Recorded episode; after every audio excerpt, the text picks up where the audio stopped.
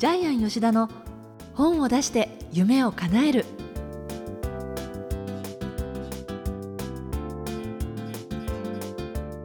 小林まどかです。ジャイアン吉田の本を出して夢を叶える。ジャイアン、よろしくお願いいたします。はい、よろしくお願いします。ジャイアンは私がこの番組でご一緒している時にもいろいろなセミナーを開催されたり、またゲストで呼ばれて話してきたなんていうお話も伺ったんですが、はい、最近でいうとそういうセミナーで何か人前で伝えるっていうことはありましたか？はい、長野で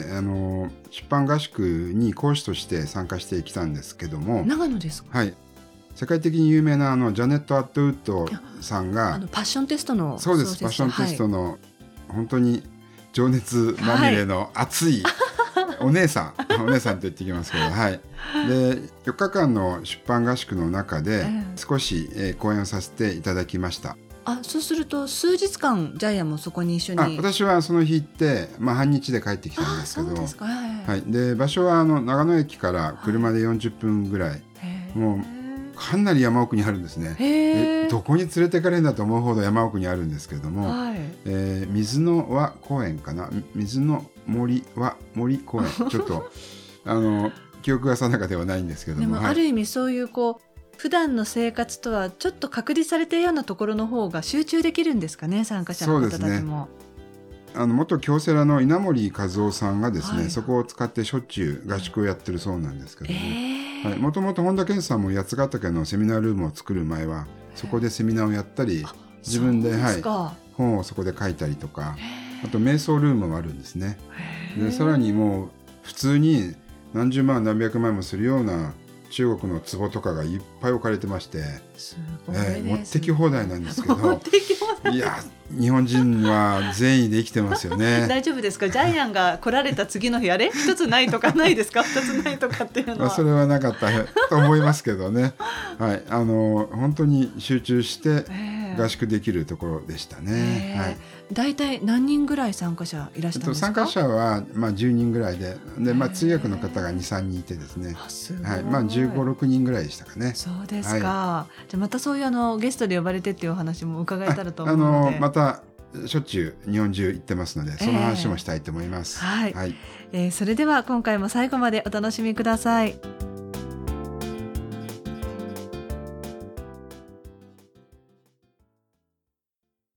続いては、いい本を読みましょうのコーナーです。このコーナーでは、ジャイアンが出版プロデュースした本も含めて、世の中の皆さんに読んでいただきたいといういい本をご紹介しているんですが、今回の一冊もジャイアンがプロデュースされた本なんですよね。はい。タイトルは、日本一社員が辞めない会社。ものすごくわかりやすいですよね。そうですね。はい。パル出版から、出てまして、著者は小池治さんです。はい。介護の会社リハプライムの代表小池さんはですね、2010年に両親が同時に倒れてですね、介護施設を探したんですけども、あまりにもひどくて、それだったら自分で作ろうと決心したんですけども、そのいきさつも書かれてますけれども、そういうふうに自分の人生も方向転換するきっかけになるんだなっていうふうに思いましたね、奥さんが泣いてやめてくれって止めたそうですね、かなり上場企業に近い会社で働いてたので、それを辞めてゼロからですね、全く無縁の介護ビジネスを始めることに対して、奥さんは反対してたみたいですけども。しかも離職率というのがとても高いんですね、この介護業界というのは。はい、介護業界の定着率が1年で 50%、いけばいい方なんですね。で、小池さんの介護の会社では、96% が定着している、はい、これは奇跡なんですね、で最初はやっぱり小池さんの会社も社員が社長こんなブラック会社では働けませんって言って、どんどん辞めていったっていう話もありますけども、辞める理由は3つあるそうです、一番最大なことは休暇が取れない、休みが取れないってことですよね。2番目嫌いな人がいる。3番目、自分の将来が見えない。で、給料っていうのはあまり関係ないそうですね。最初から安いと思って入ってくるんで、あと転職すると、転職した後のストレスがかかるので、人間は1万か2万ぐらいでは辞めないそうですね。給料が上がっても上がらなくても。で、ここにですね、人間関係で辞める人が多いっていうリクナビネクストの転職したい人へのアンケート結果があるんですけども、1、上司社長の仕事の仕方が嫌だ、23%。それから、同僚先輩後輩とうまく、やっていけない 13%。それから、労働時間環境が、嫌だっていうのが 14% ですね。つまり 36% が人間関係で辞めてるっていうデータが出てますよね。まあでも分かりますよね。そうですよね。自分で考えても、やっぱり人が恵まれてる人間関係だと楽しいですもんね。で、まあこの本の内容に入るんですけども、小池さんの会社、リハプライムが取り入れていることなんですけども、まあちょっとたくさんあるんで、まあこれがこの本の答えでもあるんですけどもね、ちょっと紹介しますね。まあ社長さんが全社員と年4回直接面談してます。それから、中にもやっぱり給料を高くしてほしいっていう人もいるので、その場合はインセンティブ制度を取り入れている。これはどういう制度かというと、基準を超える仕事をしたら報奨金を出す。要するに20万円の給料の方が40万円欲しいと思ったら、それだけ頑張ればもらえる仕組みを作ってるんですね。それからですね、一番熱心にやってるのが経営理念の浸透。この経営理念の中で一番大事なのは、まあジャイアンはこの本の中では敬語と思ったんですけども、その敬語というのが尊敬の敬意に守るって書いて敬語なんですけども、通常は介助して守る。通常の介護は介助して守るなんですけども、小池さんの会社はその高齢者を慕って守る。だから尊敬の敬意に守るって書いて、こちらの敬語っていう言葉を経営理念として浸透させているそうです。で、これがやっぱり一番のこの会社の私はコンセプトじゃないかなというふうに思うんですけども。きっとご自身のご両親のことも考えて、いろいろ調べられた結果、その部分がやはりなかなか自分の思うところまで到達しないから、ご自身でそういうところを一番主軸にしてるんでしょうね。そうですね。で、まあこの本の中にも書いてありますけども、薬が飲めないおじいちゃんおばあちゃんにはご飯に薬を細かく砕いてふりかけ状にして食べさせてるんですよね。で、これ私他のですね、介護会社にも聞いたんですけども、吉田さんそれ当たり前ですって言われて、嫌ですよね。毎日白いご飯に薬ふりかけられて食べさせられたら嫌ですよね。でもこれが日本の介護のなんか現状みたいなんですけども。で、小池さんの会社ではこの理念を浸透させるために、日本で多分、初めてのですね、理念浸透部っていうのがあるんですよね。理念を浸透させる部署を作った。これは面白いですよね。でもそのぐらい大事なんですよね。そして、みんなで共有するっていうことが同じ方向に向くっていう意味でも大事ですよね。で、結局はまあ理念浸透部によって、社員の夢と会社の夢を一致させることができるようになったんですけども、で、ここでまた小池さんが本に書いている2つの質問というのが面白いんですけども、経営理念の作り方をですね、2つの質問で説明してるんですけども、1つ目、自分は誰の役に立ちたいのか。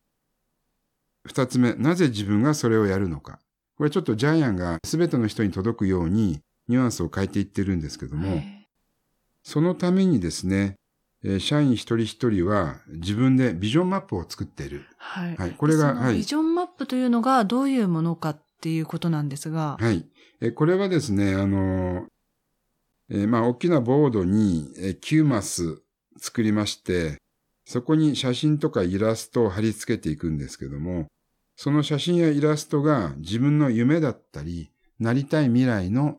写真やイラストをどんどん貼り付けていきます。要は丸×ゲームみたいな、ああいうマスですよね。そうです。9つのマスなんですけども。まあ、私がとっても、親友だと思ってる、望月俊孝さんの宝地図に似てますよね。で、これパソコンでやってるんですよね。宝地図は自分で書きますよね。自分で書いたり、貼ったり、もう好きなところに、好きなことを貼ったりね。あと、これが楽しかったら写真を大きくしたりするんですけども。ですね。でも小池さんおっしゃってるように、その情報とか、目標が変わるとアップデートもしやすくなるから、で、印刷もしやすいなんて書かれてるので、でね、確かにそれもそうだななんて思いながら読んでましたね。で、その夢が、9個の夢が達成したら反抗するんですね。はいね。はい。こういう形でですね、なんか仕事自体が、会社自体が、やり方自体が非常に楽しい、そうですね、はい、感じでやってるんですよね。で、この本の中で、まどかさん何が一番面白かったですか？面白いというか、小池さんのような考えの方のいるトップの企業だったら、介護業界でなくとも、ずっとこういうふうにこう、末広がりに広がっていくだろうなっていうふうに思いましたね。ああ、近いですね。私も同じようなところで何が面白かったかというとですね、一回小池さんが、経営者セミナーの講師に相談してるんですよね。はい、このまま、介護をやってもいいかっていうことで、その時のエピソードで、講師の先生がこう言うんですけども、今あなたがやってる仕事が赤字になってもやるかって言われるんですよね。うん、その時に小池さんはこう答えてるんです。儲からないビジネスなんてやめますよ。そしたら、講師の先生に注意されるんですよね。小池さん、それじゃあ誰にも応援されないよ。人は途中で辞めない理由を持つ人を応援するものです。これがすごく深いんですよね。だから、自分がやらなくてはいけない、社会に必要とされる仕事、これを赤字になっても、儲けが出なくてもやる人を世の中は応援するっていう話が、ジャイアンは非常に心に残りました ね。誰にでも刺さるし、自分に置き換えて、さてどうかなっていうふうに感じますもんね。それではジャイアン、この本の眼目教えてください。はい。今回の眼目は、人は自分を信じてくれる人についていく。はい。まあ、これが結局はこの本の結論だと思うんですけども、社員は、社長が自分の味方になってくれるかどうかっていうのを常に見てますよね。ですから、社員が失敗した時に社長が、まあ、99% の社長は多分こう言うと思うんですよ。こいつできないな、ダメなやつだ。でも、1% ぐらいの社長は、そうか、できるまで教えてやろう。要するに、小池さんって、なぜ社員が辞めないか。結局は社員を信じて、信じ抜く。だから、社員が辞めないんじゃないかなというふうに思います。はい、で、まあ、最後の項目に、社員との信頼関係を築く3つのK、信頼関係を作る 3K っていうのが書いてあるんですけども、社員に関心を持つ。感謝する。共感する。3K ですね。これが多分行き届いてるから、いい会社になってるんじゃないかなというふうに思います。それこそ、ジャイアンのご自身の会社で言うとどうですか？この、今の3つの項目で言うと。私は多分近づいていると思うんですけどね。私は経営者としては、まだ多分 20% ぐらいしか資質はないと思ってます。私は経営者じゃないんで。作家で、童話作家で、プロデューサーなんで、社長ではないんですけども、ただ、社員が一番幸せになる会社を目指してます。はい。でもいいですね。こういう方の本のプロデュースもしていると、ジャイアン、いろんな分野でプロデュースされてますけれど、いろんな知識やノウハウを取り入れられますもんね。こんなこと言っていいかわからないんですけど、著者さんによって、ジャイアンの心が現れるような人もいれば、ジャイアンの心に、悪い方向に引っ張る著者もいるんで、ジャイアン引っ張られますね、やっぱりね。引っ張られますか？本を作るときは、その著者さんになりきって本を書くんで、それがあるんですよ。なりきるんです。そうですか。じゃあ、それこそ、一つ前の週で、コンセプトについてお話しされてましたけど、ジャイアンは、その著者の方のコンセプトもきちんと見極めてプロデュースしないと引っ張られちゃいますね。そうなんです。結構ね、魂乗り移って書くんで、引っ張られちゃうんです。ということで、今回ご紹介した本は、小池治さんの日本一社員が辞めない会社、こちらをご紹介しました。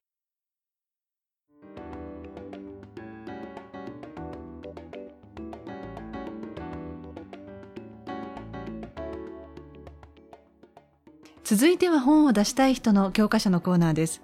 このコーナーは本を出すプロセスで出てくる問題を毎回1テーマ絞ってジャイアンが伝えてくださるんですが、今回のテーマは何ですか？はい、テーマはどんどん変わってもいい。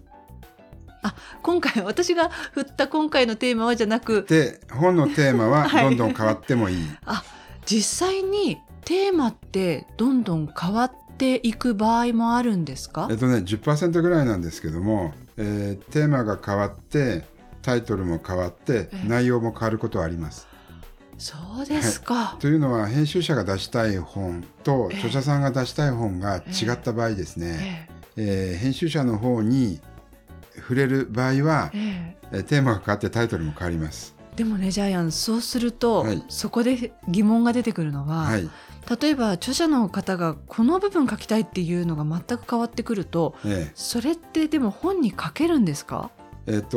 すり合わせが必要なんですけども、ジャイアンがプロデュースする場合はその著者の経過課題を解決するための本を作ってるので、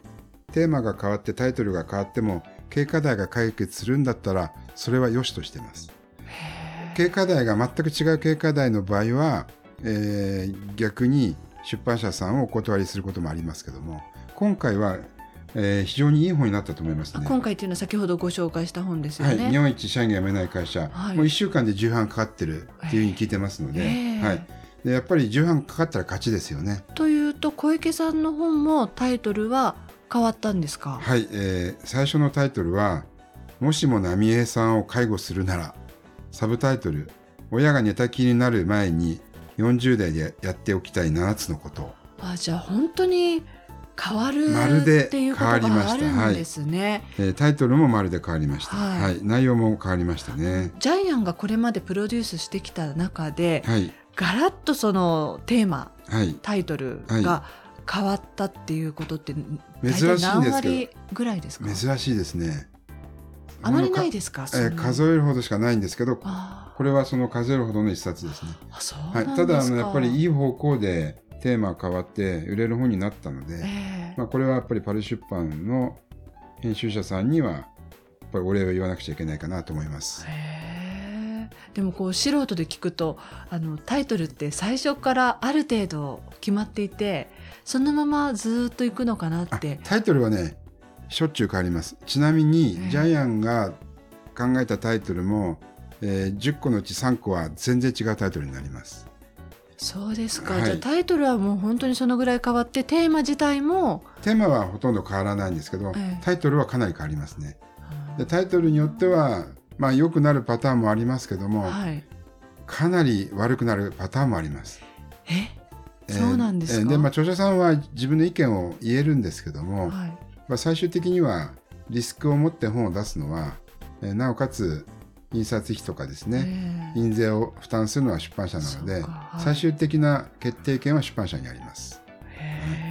となると例えばこの番組聞いてる方も自分が仮に本を書いたとして、どんなタイトルで書けるかな、でもそれがどこまでこう最後までいくのかなっていう感じですよね。でも出版社は営業部はこのタイトルだったら売れるということで、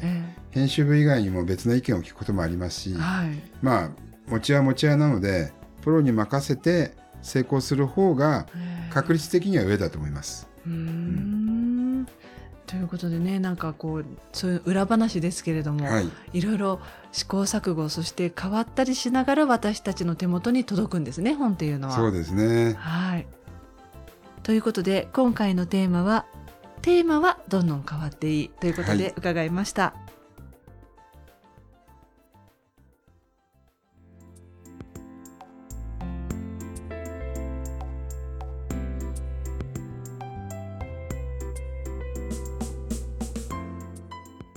ジャイアン吉田の本を出して夢を叶える、いかがでしたでしょうか？この番組ではジャイアンへの質問もお待ちしていますので、天才工場のホームページもぜひチェックしてみてください。またこの番組で質問を採用された方には抽選でジャイアンのサイン入りの本をプレゼントします。ジャイアン、今週もどうもありがとうございました。経営者の方は社員が辞めない会社を作ってください。